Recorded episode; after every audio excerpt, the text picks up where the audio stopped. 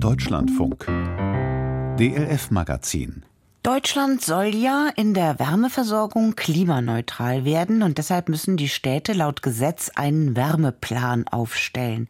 Die Großen haben dafür zwei Jahre Zeit, die kleineren vier Jahre.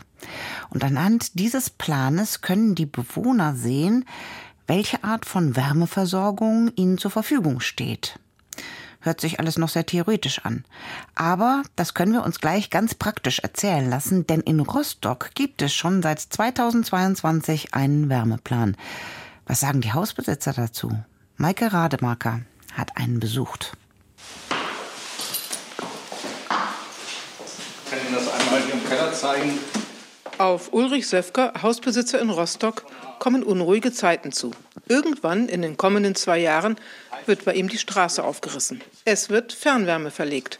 Sein Wohnhaus mit den vier Parteien, drei davon Mieter, wird daran angeschlossen.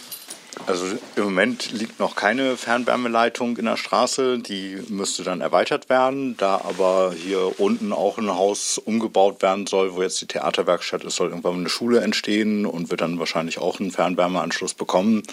Deswegen ist es ohnehin vorgesehen und steht auch äh, auf der Internetseite der Stadt, dass hier die Straße Fernwärme bekommt. Für Söfke heißt das, er muss auch kräftig umbauen, denn bisher heizt er mit Gas. Sein Gaskessel steht im Keller und den kann er nicht einfach austauschen gegen das Fernwärmegerät. Jetzt habe ich eine kleine Gastherme und alle möglichen Elektroanschlüsse daneben. Das darf bei Fernwärme nicht sein, sondern da brauche ich einen extra Raum.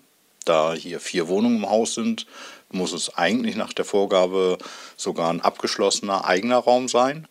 Und wir brauchen einen Ablauf und wir brauchen eine Tür und wir brauchen eine Verkleidung. Also gehen wir davon aus, dass wir nochmal 5.000 bis 10.000 Euro zusätzliche Kosten haben, um den Raum herzurichten. Mit der Fernwärme fließt sehr heißes Wasser ins Haus. Kommt es zu einem Leck und der heiße Dampf tritt aus, darf in der Nähe keine Elektrik stehen. Fernwärme ist der wichtigste Bestandteil des Rostocker Wärmeplans.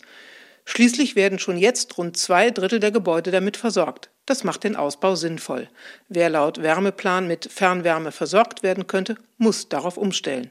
Eine solche Verpflichtung kann eine Kommune beschließen, allerdings nur, wenn ihr der Fernwärmebetreiber zum großen Teil gehört. Das ist in Rostock der Fall. Ziel ist, dass 80 Prozent der Haushalte angeschlossen werden. Alternativen suchen können nur die, bei denen ein Anschluss nicht möglich ist. Das ist nicht selten. Ein guter Teil der 25.000 Gebäude in Rostock sind Altbauten. Die Leitungen hier zu verlegen, ist nicht einfach, sagt Energieexpertin Andrea Arnim vom Amt für Umwelt und Klimaschutz. Und es gibt durchaus Häuser, besonders in der Altstadt, die eben so gebaut sind, dass der Sockel des Hauses aus Feldsteinen besteht und man dann kaum eine Möglichkeit hat, eine Leitung für die Fernwärme in dieses Haus zu legen. Dann gibt es eventuell noch die Möglichkeit, dass man über den Hof und über den Garten eventuell reinkommt. Aber es gibt eben auch Fälle, wo die Häuser dicht aneinander gebaut sind, wo man dann eben gar nicht durchkommt. In solchen Fällen muss nach einer anderen Lösung gesucht werden, wie Wärmepumpen hinter dem Haus. Fast wäre der Anschluss aus baulichen Gründen auch bei Söfka gescheitert. In den Standards steht auch drin, eigentlich muss der Raum zwei Meter Höhe haben. Deswegen haben wir gleich gesagt, hm, geht dann wohl nicht bei uns. Da gibt es inzwischen die Aussage, ja, 1,80, äh, das reicht auch. Wann sein Haus dran ist, hat Söfker früh erfahren. Schon bei der Erstellung des Plans wurde ein Wärmebeirat gegründet, in dem alle Akteure vertreten sind. Bürgerinnen und Bürger wurden regelmäßig über Veranstaltungen, Internet und Werbung informiert, berichtet Uwe Hempfling, Referent für Klima und Mobilität bei der Senatorin für Infrastruktur. Wir waren sehr bestrebt, äh, den Wärmeplan in seiner Bearbeitungs- und Erarbeitungsphase breit anzulegen und alle Akteure im Wärmesektor und alle Betroffenen einzubeziehen. Rostock hat früh mit dem Wärmeplan begonnen. Die Stadt hatte mit Hilfe von Bundesfördermitteln schon ab 2012 einen ambitionierten Masterplan zum Klimaschutz entwickelt. 2016 begannen die Vorbereitungen für den Wärmeplan, der dann 2022 von der Bürgerschaft beschlossen wurde. Damit ist Rostock zum Vorreiter geworden. Viele Kommunen fragen jetzt nach, wie man das genau macht, einen Wärmeplan. Die Wärme, die Hausbesitzer Söfka dann bekommt, wird allerdings kaum grün produziert. Denn noch bezieht Rostock Strom und Wärme vor allem aus einem Gas- und Dampfturbinenkraftwerk und von einem Steinkohlewerk. Ziel ist es, bis 2035 die Wärme auf klimaneutrale Energiequellen umzustellen. Rund 1,4 Milliarden Euro soll die Wärmewende laut Plan kosten. Aufbringen müssen das Geld die Stadtwerke, die Stadt selbst, die Unternehmen, die Wohnungswirtschaft und die Gebäudeeigentümer. Wir fahren jetzt in die fünfte Etage.